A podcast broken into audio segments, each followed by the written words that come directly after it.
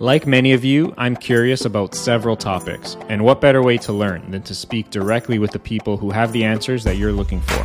My name is Costa. Welcome to Founder Views. That's what this channel is all about. You're going to hear me pick the brains of thought leaders, CEOs, politicians, and business experts about subjects that I'm thinking about or working on at any given time. From economics, business, real estate investing, Bitcoin, lifestyle, politics, and much, much more. Thank you for tuning in. Let's get started.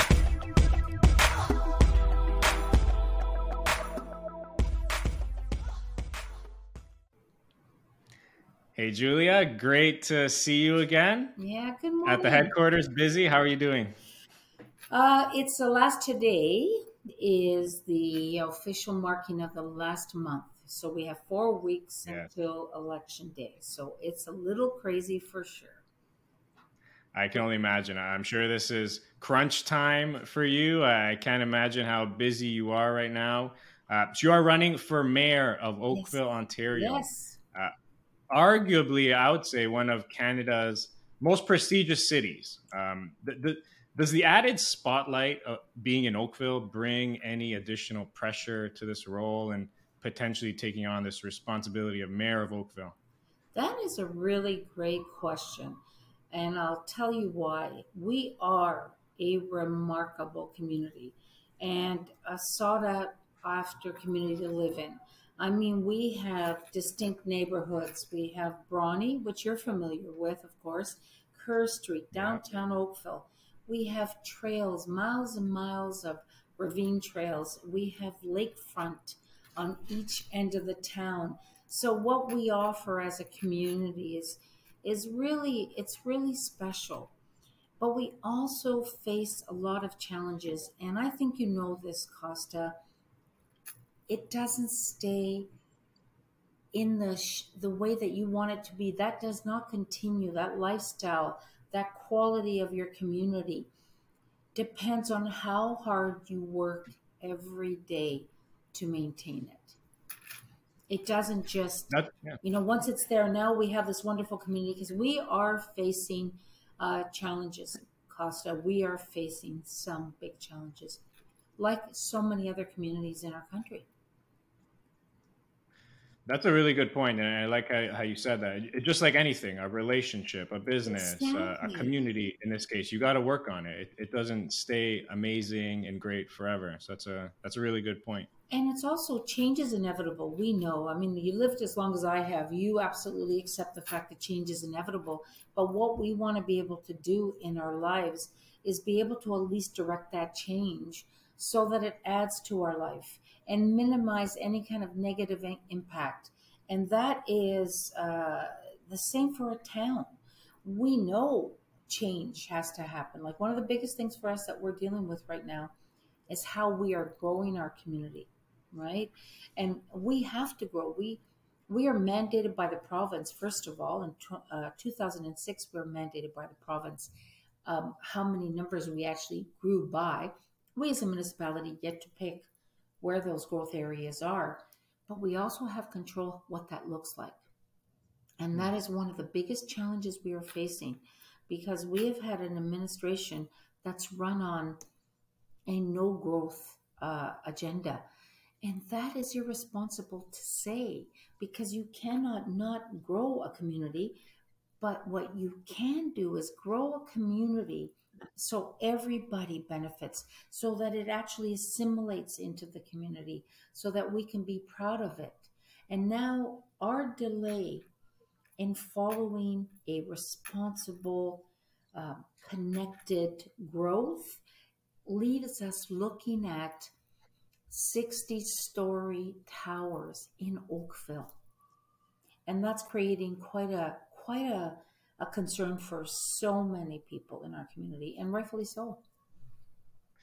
Yeah, totally agree. Uh, there's a lot in there that I'd love to unpack a little bit. So, Sure. so this is your this is the second time you're running for mayor in Oakville. Back in 2018, Yes. uh, you were a very close runner up. It was it was a very tight election. yes. and I'm sure you learned a lot and gained invaluable experience uh, during you know that during that time and that you're bringing to you with this this time around. Um, what were some of those major lessons you learned or experiences you gained from that from that 2018 election that you're using to improve your your campaign this time around? Well, Costa, what I should have learned is it's like having children and you're about to have your third. So you have a child and you just have long enough to forget how difficult it really is, and then you have another. It's, it's kind of like campaigns. You have enough mm-hmm. time to really forget what it's going to take to run a campaign so for you to do it again. But seriously, what did I learn? I learned that what I already knew. This is an incredibly special community. And I learned so much about how things actually work. I've been given four years of literally going to school.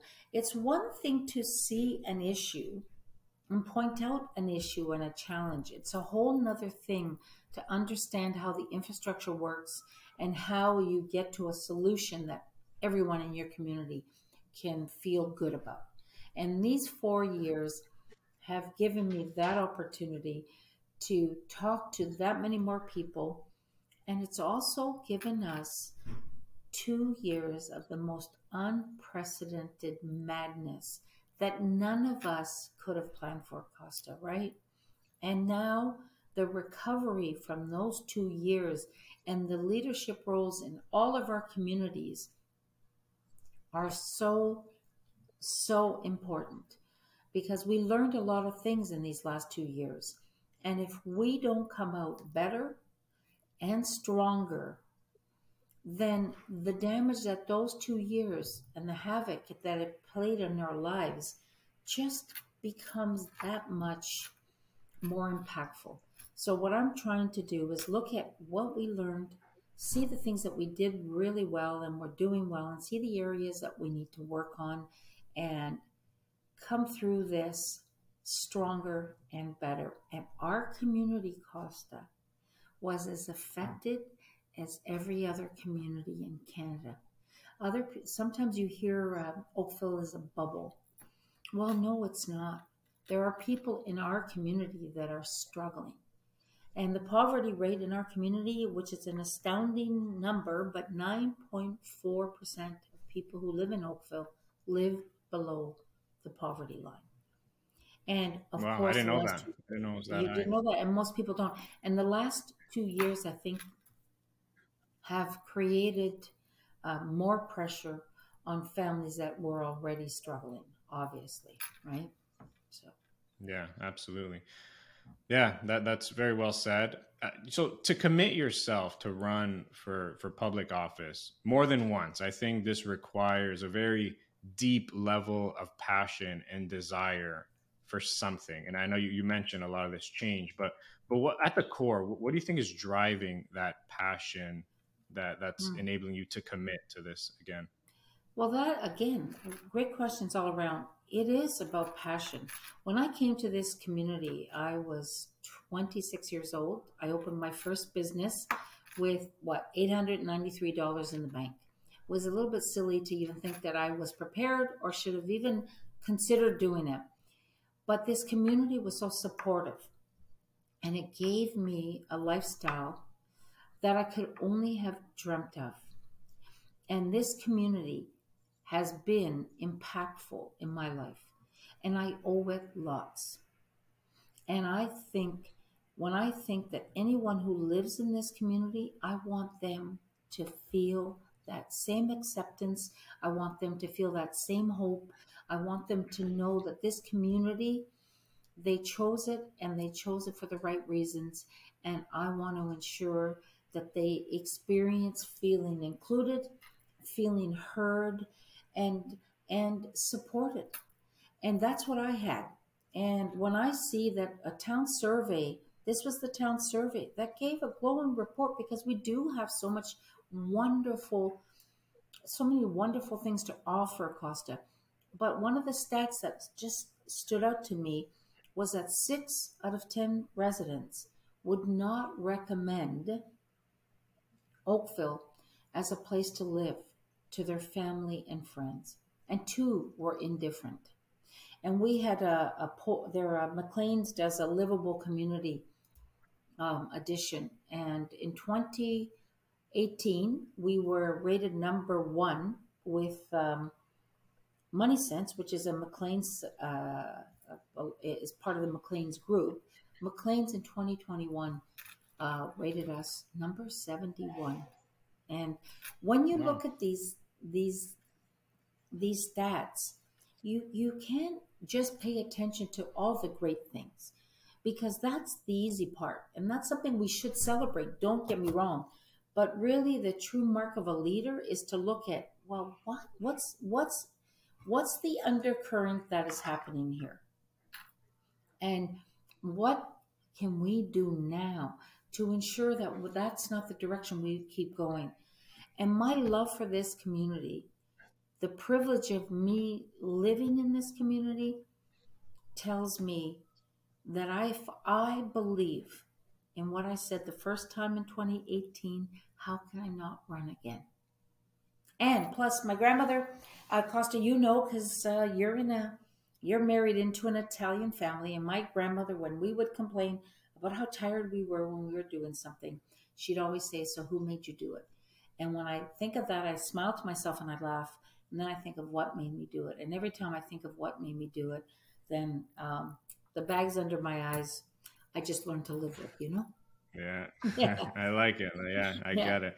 I totally get it. I, I, haven't been in Oakville as long as you have, but it's um, it's a very special place. Like I, I really love is. Oakville. I, I can't imagine uh, being anywhere else with my family to be honest. And I'm really uh, happy to hear yeah, that. But, but, at the same time, like like you said, it has to be it has to be worked on. It has to be pushed right. forward, and it has to sustain the greatness that it has for sure. Well, we're, we're facing. We have, for example, we have the second highest rental uh, rates in all of Canada, next to Vancouver. So how do we how do we keep young people here? You know, if we don't have a possibility of them having a place to even rent, how do my my team that work with me in my business, where do they live?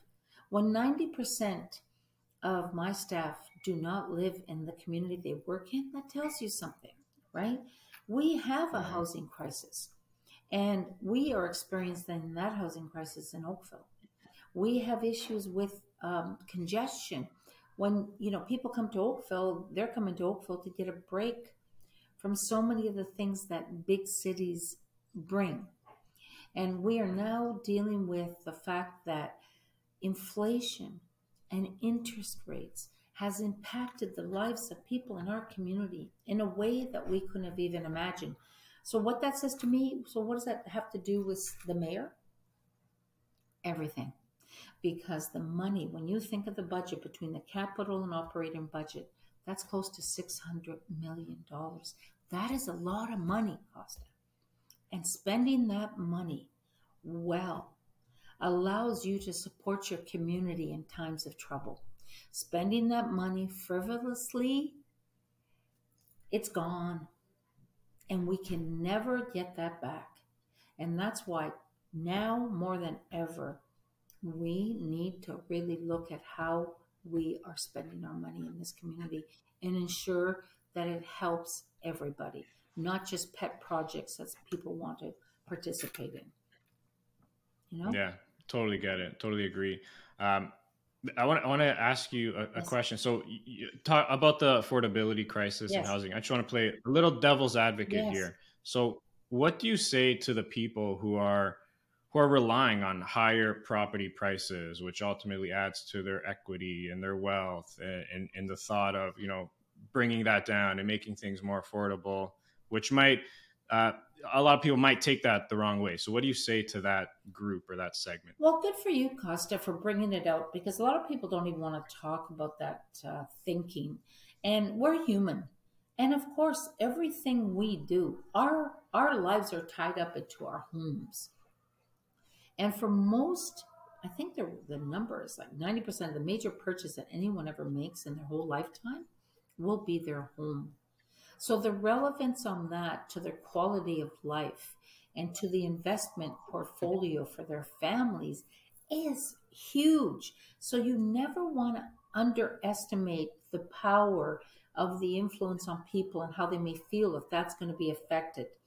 Here's what I will say with complete certainty that Oakville will never lose its value because Oakville, as we talked about earlier, has distinct qualities that are already embedded, like the distinct neighborhoods, like the waterfront, like the trails, that will never be taken away. There's distinct neighborhoods that are maintained and loved by their residents. So it's never going to be an issue. But if we continue to lose our seniors, like you think of how many seniors, Costa, that I know have had to leave this community that they've worked so hard um, in, who they helped make this community. They now are forced to leave because they can't afford to live here. How many families, if they can't have, if they don't have the resources to help their children, then the youth, like we have a youth drain. We need young people in our community. We need young people to live in our community, to work in our community, but if they can't afford to live here, then we lose them, right? And do we have a silver bullet?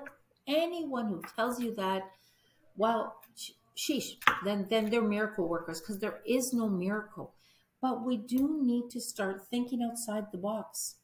We need to look at what are they doing in other parts of the world? What are some of the housing projects that are happening and that are working? We don't have all the answers in our own community, but what we do have is brilliant people in our community. And one of the very first things I would do is put a forum together of, of informed individuals who can come together that are in the sector, in the development sector, in the architecture uh, uh, sector, in the engineering sector, that could come together to say, okay, we've looked all over the world. We've been involved in this project. This has worked. This hasn't worked. Because we need to look at alternatives. Because the model that we have had for so many years is still the ideal model the single family home with a, a piece of land you can call your own. But it's not the model that will work to sustain a community for everyone. So that's where we need to be open. Yeah, I totally agree. I, I, think it's, it's it's important for a lot of people to recognize, like you know, politics and anything, business. Does, things don't have to be so black and white. Just because exactly. you you you want to exactly. help one group doesn't mean the other group suffered. There's ways to to to do it all and as best you can. You're not going to be perfect, but but that leads me to to my next question. Really, like I, I think in any any person in public office, any level of government faces the same challenge where it's right. impossible to make everyone happy and oh, satisfy yeah. everyone's needs. Like, how do you cope with that and face the, the disagreements and arguments that you'll inevitably have with constituents? Well, Costa, that is going to be, that is always be the biggest challenge. But what I do know is if you listen, then by listening, you are going to be better prepared to answer the questions. And what I do know, the loudest voice. Oh, there's my husband saying hello. We're on. We're Hi, Costa. hello, hello. That's Brian. So uh, when I, I, heard someone crashing through my signs, I'm like, what the heck is that? of course it is. That's called making an entrance. Um, what I what I do know, Costa, is the loudest voice isn't always right, and making the most noise doesn't necessarily mean you get all the attention. My job is to make sure that I listen to everyone equally, not just the ones who have a strong lobbying group behind them, not just the ones who have the time and the money, but I want to listen to everyone. And the decisions get made based on one singular premise what's best for our community and what's best for the majority of our community. And if you think along those lines, Costa, then you, you will get through that. But you are right, that will be the greatest, and it is the greatest uh, challenge that anyone faces in office. That's for sure. Yeah, for sure. Uh, so you alluded to the last couple years and how difficult things were. Yes. So yeah, the last two and a half, three years almost now yes, have, almost have probably, yeah, it's it's people are still saying two years, but you know we're we're creeping on to the third now. Yes. Um, these have probably been one of the most difficult times for public leaders during COVID. And Yeah. this was something brand new, yes. unprecedented. No one has ex- had the experience to deal with something like this. So it was definitely a, a very tough time to navigate, which is Yeah. totally understandable. And you know, you, you, we talked about what you learned from your 2008 election and those experiences, but Right. looking back at the last almost three years during COVID, Right. if you were mayor and you had the chance to go back and relive knowing what you know now, Right. is there anything you would have done differently, or are there any rules or policies you you wouldn't have implemented or mm-hmm. would have doubled down on? Like, what did you learn during that time overall? Mm-hmm. What I learned is everybody was navigating it the best way they could. And because it was unprecedented, because nobody knew and nobody experienced this before, it's very easy to be armchair critic, that's for certain. But hmm we still have to learn from the things that we did well and the things that we didn't do as well as we could have. And so now's the time, right now is the time to prepare because we've now been through this. We have no guarantee we aren't going to go through it again. But if we're not better prepared next time, shame on us. So, and what what would be different for me? I would have been there. I would have been seen. That would be a time for me as a leader to, even though it's like this through Zoom, even if it's outdoors and you have to be from afar, but my job as a municipal leader, as the mayor, would be to be certain that the people in our community knew I was there and would I would listen to them and I would hear what their concerns are. And I would do my best to direct them to the people who may have the answers or I would do the best to find answers for them. But I would certainly be seen because in the times of difficulty we need to be reassured simple Yeah, yeah, even Totally if you don't, agree. even Totally if you agree. don't have all the answers costa they just need to know you're there Mhm. yeah, absolutely. I mean, uh, yeah, putting yourself in that time, there's only so much you could do. You're navigating through it. W- was was there any? Uh, this might be a tough question to answer, but it was is there anything specific that you think wasn't done well or handled well? I that's a really I think communication. I think the coordination of the communication. I think the confusion around the communication, um, especially when it came to the mandates. A lot of people were confused as to how they happened and, and why they happened that way. So why the big box stores were open and the small independents couldn't be those are the kind of things that I think need to be clarified because those are the kind of things that create angst in people. So, as a small business owner, knowing that the uh, the national chains and the big the big stores could continue to ply their trade, and you couldn't participate, that, quite frankly, maybe was the one area that I. I'd say, whoa, there needs to be a better policy. So I'm sure what's going to happen now, there is going to be a step by step plan, and and how uh, if it ever happens again, how we are um, the mandates happen, and I think that from learning from from that experience, because I think a lot of small businesses, to be I'm I'm going to be very frank here, uh, Costa. A lot of small businesses uh, did feel that they were left floundering because they sure didn't have the resources that a lot of the national chains had. And then the national chains being able to participate in what they do and small businesses couldn't really made small businesses feel isolated. And who's there for me? That's one thing I know I would advocate for strongly with certainty. Totally, yeah, and that's yeah that, that that's a great example. So the whole uh, big box um, example where where they were staying open, a lot of small businesses uh, weren't open. is there a log? I'm sure a lot of are still wondering to this day. Like, is there a logical explanation for that yet? Three years later, You know, I don't even think at this point. Uh, that's a again, Costa. That question will only create frustration for everyone. I think the key right now is to make sure it never happens that way again.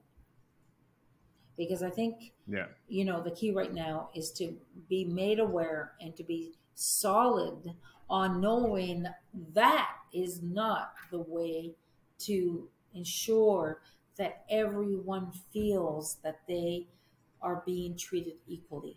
Where do problems happen costa in our lives where does it happen with our kids if one of our kids is getting all the attention and the other one isn't what happens right it's the harmony in the family is gone so it's the same thing for every person that lives in this community. It's the same thing for small businesses, big businesses. They want to be heard. They want to be seen. And during the pandemic, uh, small businesses, uh, many small businesses did not feel heard or seen as much as the larger businesses were. That yeah, I'm that, confident in. that goes without saying Yeah. for sure, for Yeah. sure. Uh, and sticking to the concept of uh, small business, as a business owner yourself in the community, owner of multiple restaurants, uh, which which are amazing, by the way. Thank um, you. Thank this you. is an industry specifically that was one of the most negatively impacted in Oh, the yes. last three years.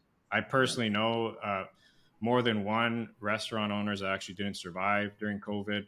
So, and I know you you you hammered down on a message already, but what is your message to specifically those small business owners and and how can business owners regain the trust of governments? I think that's the key word is trust to ensure their livelihoods aren't put at risk due to these overreaching policies and which a lot of them uh, still to this day are, are not logical. So how, how do you do that? So how do people like how sm- you mean how do small businesses begin? Yeah, like how, how, how can they read Yeah. exactly?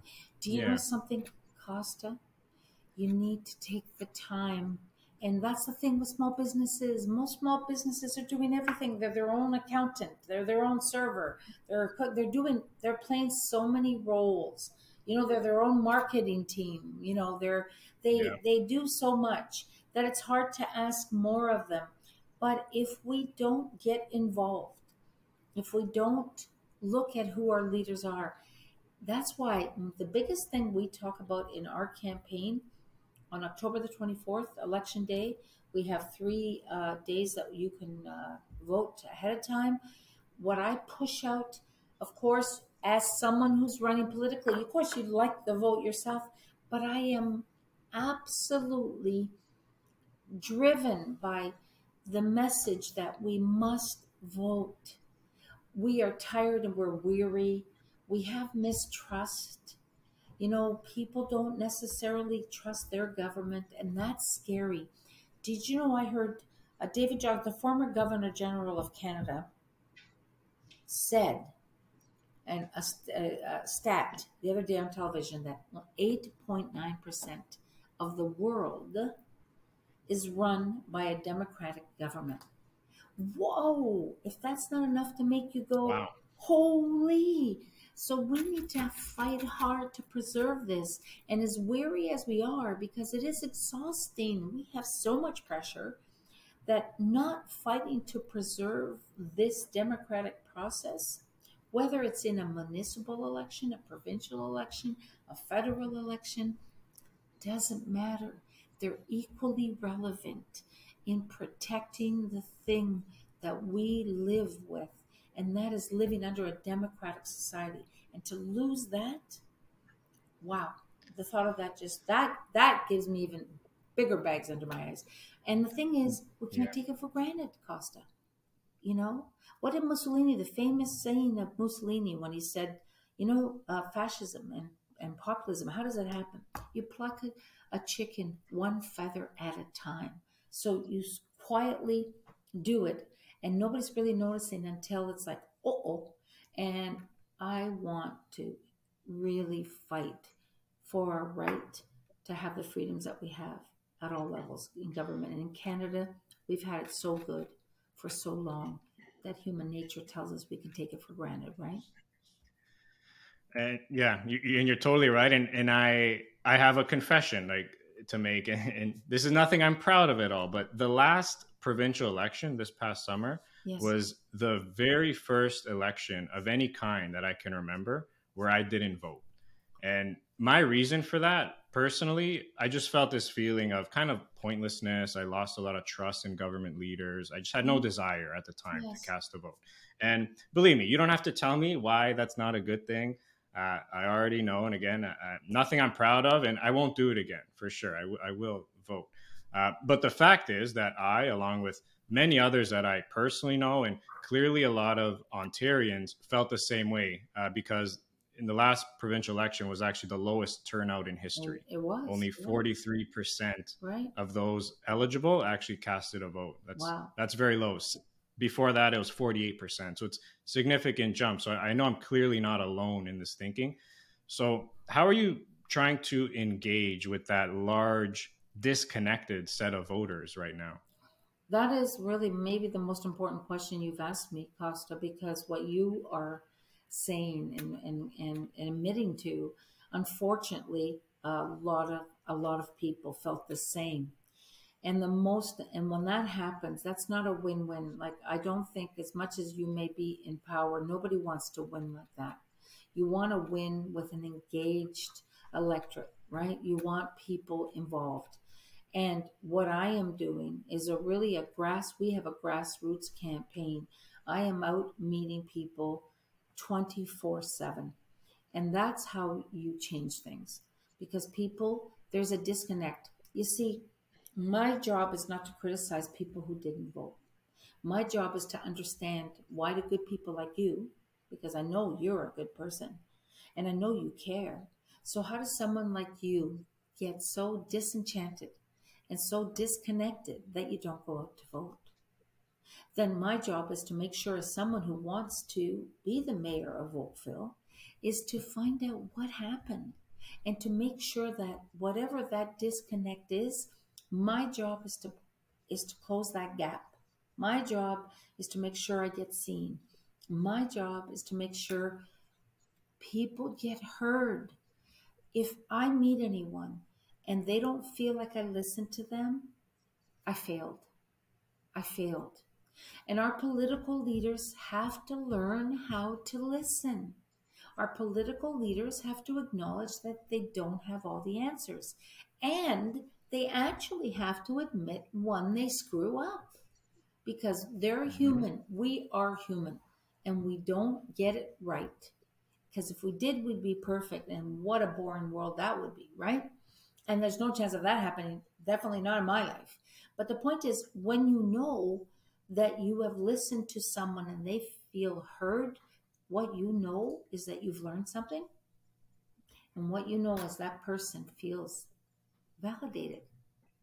And what you do as a leader when you acknowledge that I could have done that better, instead of blaming, finger pointing, it's this provincial government's fault, it's the federal government's fault, it's the weather's fault.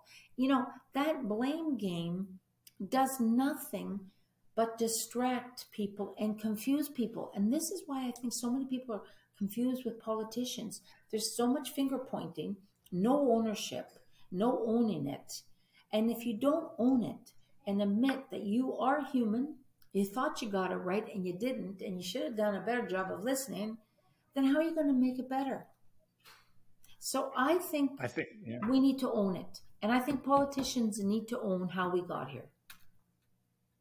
I think you nailed it on the head. Uh, personally, accountability. I think at the mm-hmm. core, that's what most human beings, people want to hear. Most people are reasonable. Like I truly believe that. And when when you keep pointing the finger and not looking in the mirror, uh, you eventually get a lot of just disengaged people who are thinking, "Okay, like what's the point? Like no one's being accountable. It's going to be the same thing every time." And I think uh, I think that that's been happening for for a lot longer, way before COVID. But I think yeah. the last two three years has has really escalated that that thought and feeling in people.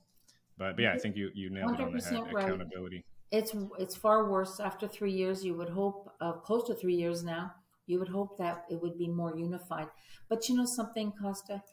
What has this done? It's, it's shown us our strengths, but it's also shown us our weaknesses. So now we know we need to do better. And now it's time that we do. Now it's time to own it, own it. And, and when, you, and that's one thing about being a business owner. And you know, when you have your own business, you learn to be accountable because if you don't, if you're not, you're not going to stay in business. Because the assumption is that you're either perfect and you're never going to make any mistakes, haven't met that person yet, or sometimes in your quest to be doing what you're doing, you're not going to get it right. And you're just, you yeah. got, you know, people, when they know it's not right and you keep insisting that it's someone else's fault, someone else's fault, someone else's fault, that person never is going to have hope that you're going to fix it, that you're going to make it better. And that's what people want. Yeah. Right? For sure. And, and a very practical, basic business lesson that I've learned over the years, right? Every business, no, no business is perfect. Everyone's going to make mistakes, as with government. And, but one thing that I've learned, no matter how much you mess up, if you are able to own up to that mistake and immediately acknowledge it, reach out to that customer or constituent in this case and say, yeah, I messed up. This yeah. is how I'm going to fix it. Just, just that reach out automatically eases their their frustration and and regains that level of trust immediately. If you sit back now and, and say, you know what, it's not my fault. This is why it happened. Like you know that that never ends up well. That client is not going to be a client for that much longer. But you know the difference today, though, Costa. To be fair to the other side, is that social media today is is can be brutal, and yes. it can be so aggressive and you know the, mm-hmm. the, keyboard warriors can come at you with such a full force that it, I can understand how some people would just pull back and say, "Oh, mm-hmm. because if I own this, I'm going to get killed." Right? But it doesn't change the fact that the more you pass it on to someone else, the less that you own something that you could have done better, then there's no chance to make it better, right?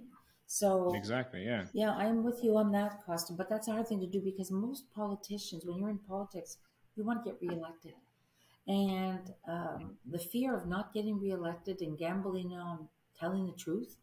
So I think our focus, if we can shift our focus back to not getting just about being reelected, I think if we just focus on doing our job the best we can, which means sometimes we're not going to get it right.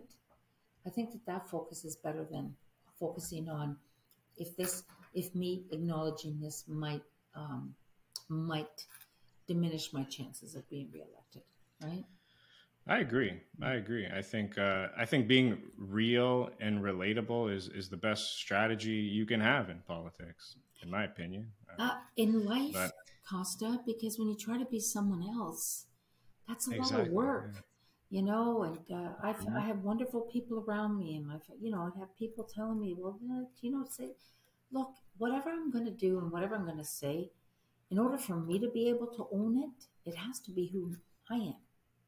If I'm trying to be yeah. someone else because some expert tells me if you look this way and you talk this way and you behave this way, you're going to get this, then all you're doing is being someone, you know, that authenticity, people need it. And you know what? Hopefully people will respond. I hope by me being my imperfect, imperfect self, that gives people permission to be the same with me. You know, exactly. that makes it easier yep. for them to be human. You know, that they don't yep. feel that they they're going to be criticized or they're going to be judged because they made a mistake because they're talking to someone and looking at someone who's obviously, you know, hasn't got it right all the time, right? Yeah, and isn't afraid to say sure. it. So for sure, for sure. Let's talk about your action plan for a yes. second here. Um, Tell me. W- one of those items uh, that I read, it's about fiscal management, yes. which I totally think is a massive problem for any level of government. 100%. I mean, that goes without saying. But mm. uh, I feel like this is unfortunately one of those problems that are a lot easier said than done to solve. And I'm not saying this Oakville has this problem because I don't know, but how do you change a deeply rooted culture and habit of waste and wasted spending, wasted resources without becoming unpopular internally and politically? Well, isn't that like the? I thought you gave me the best question, the last question. I think this is even better because this is a this is truth time. This is uh, truth speak here. Let me tell you, you mm-hmm. nailed it. And but the reality is, if you see, where do I come from? I come from owning businesses for forty years, and I know the balancing act it takes. And if you approach running a town like you run a successful business then you don't spend money wastefully, really simply. Problem is when you have so much money to play with, it can be easy to be wasteful. And unless you understand the relevance of that, and I'll give you an example. We uh, we spent eleven million dollars in Oakville on outside legal litigation to defend Glen Abbey. Now, defending Glen Abbey was relevant because Glen Abbey, the proposal for Glen Abbey was insane. But it was the application has been pulled, but it was the provincial government asking the developer to pull the application. That $11 million did not move the needle. It means sitting at a table and talking to people and negotiating a better outcome. And we will never get that $11 million back. We designed a cultural hub in downtown Oakville in 2013, and we spent $15 million designing something that we didn't have the money to do. That to me is insanity, Costa. Because if I don't have the money, if I, it would be like me paying designers, paying, uh, you know, and paying employees and, and getting a team ready to open a restaurant when I don't have the money to build that restaurant. That's insane. And those are the kind of things that irresponsible spending, once that money is gone, and you know it, we know it in our own lives, when we waste money, we never get it back. Okay? And if I do not run my business with the margins it needs to pay its bills, if I do that for a week or two weeks, it's going to be a matter of a month or two that I am not going to be able to keep running my business. And that's how we need to approach the town.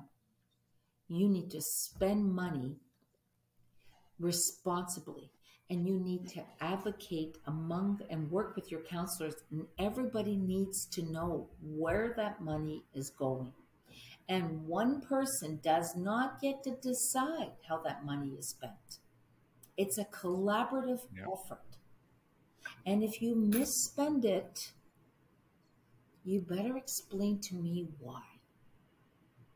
And that's what we don't Absolutely. See. That's what I don't see. And that's what back to accountability. Right. Yeah. Also, the consequences of of uh, wasted spending are are usually always from from the government side higher taxes, and we're yes. also seeing that in Oakville yes. property taxes too, right? Someone's got to pay for the bill. It's always the the the residents or the consumers 100%. in business, right? And you know, Costa, to get back to people's disillusionment and, and feeling that frustration, being disillusioned and think they're never going to affect change. I know where that comes from and I understand why. But giving into that feeling and not fighting for things to be better is only going to guarantee the outcome that it won't be. And it'll only continue to get worse. And that's that's what I advocate for because we have to be part of the solution and we have to work hard to be part of the solution or else we become not even part of the problem we let the problem just happen and that's not an alternative that i sit comfortably with that's for sure yeah for sure for sure uh, I do want to be mindful of your time. I have one yes. last question, sure. sort of a, a two part question. So, just Please. to wrap it up here, yes. if you had the floor and were able to speak to every single person in Oakville, Right. Uh, one, how are you going to get people like me uh, who to get back out and vote? And why are you the best person to be the next mayor of Oakville? Wow. So you saved the best to last, didn't you, Costa? you saved the best to last. Um, well, I think I think I would just invite everybody to get in their car and drive through the downtown core, drive through Kerr Street, drive through Bronte. I encourage everybody to walk through those beautiful trails and go down to the lake and see why we need to fight and we need to work hard all out. And that is the challenge. You can't, for 16 years, work all out.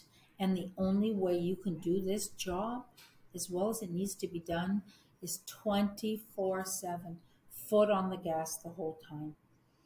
And I would say, once you take a look around you and remember and, and, and just sort of tell yourself, well, why did I move here?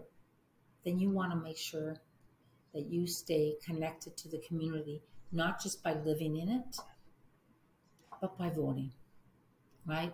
And why am I that person? Why I hope you would vote for me is because I can promise you that I will listen. I will promise you that this will be an inclusive, inclusive council. I will promise you that you'll be heard. And I will promise you that I'm fearless in making the difficult decisions that you have to make to benefit your community. So, yeah, well said. Well said. And if, if for someone listening from Oakville wants to learn more about you or beyond Oakville, where's the best place they could do that? JuliaHanna.ca and Hanna with an A, so H A N N A dot C A. Uh, we have an amazing team and we will respond back because why? Because we really do need to hear from you. For sure, for sure. Julia, thank you so much yeah. for the time here. Uh, I want to wish you best of luck yeah, same to, uh, and same sure, to you. I'm sure we'll do this again. Well, I hope we do this again. Tell me because this has been a pleasurable morning for me. Uh, way to start my Monday, I can tell you that. Um, tell me when's the baby? When's the baby due? End of February. Oh, so you're going to get right into the spring. Good timing. Yeah. Yes. Yeah, yeah. Yes. Exciting get, times ahead. Yeah, get through the ugliness of winter. Very, very good. Exactly. Well done. I know. So it was wonderful talking to you, Costa. Okay. Likewise, likewise. Thanks so much. yeah, and say we'll, hi we'll to the definitely chat again soon. Yeah, well, hopefully we'll talk soon and say hi to the family. Okay. Awesome. Thanks, Julia. Okay. Bye for now, darling. Bye for now.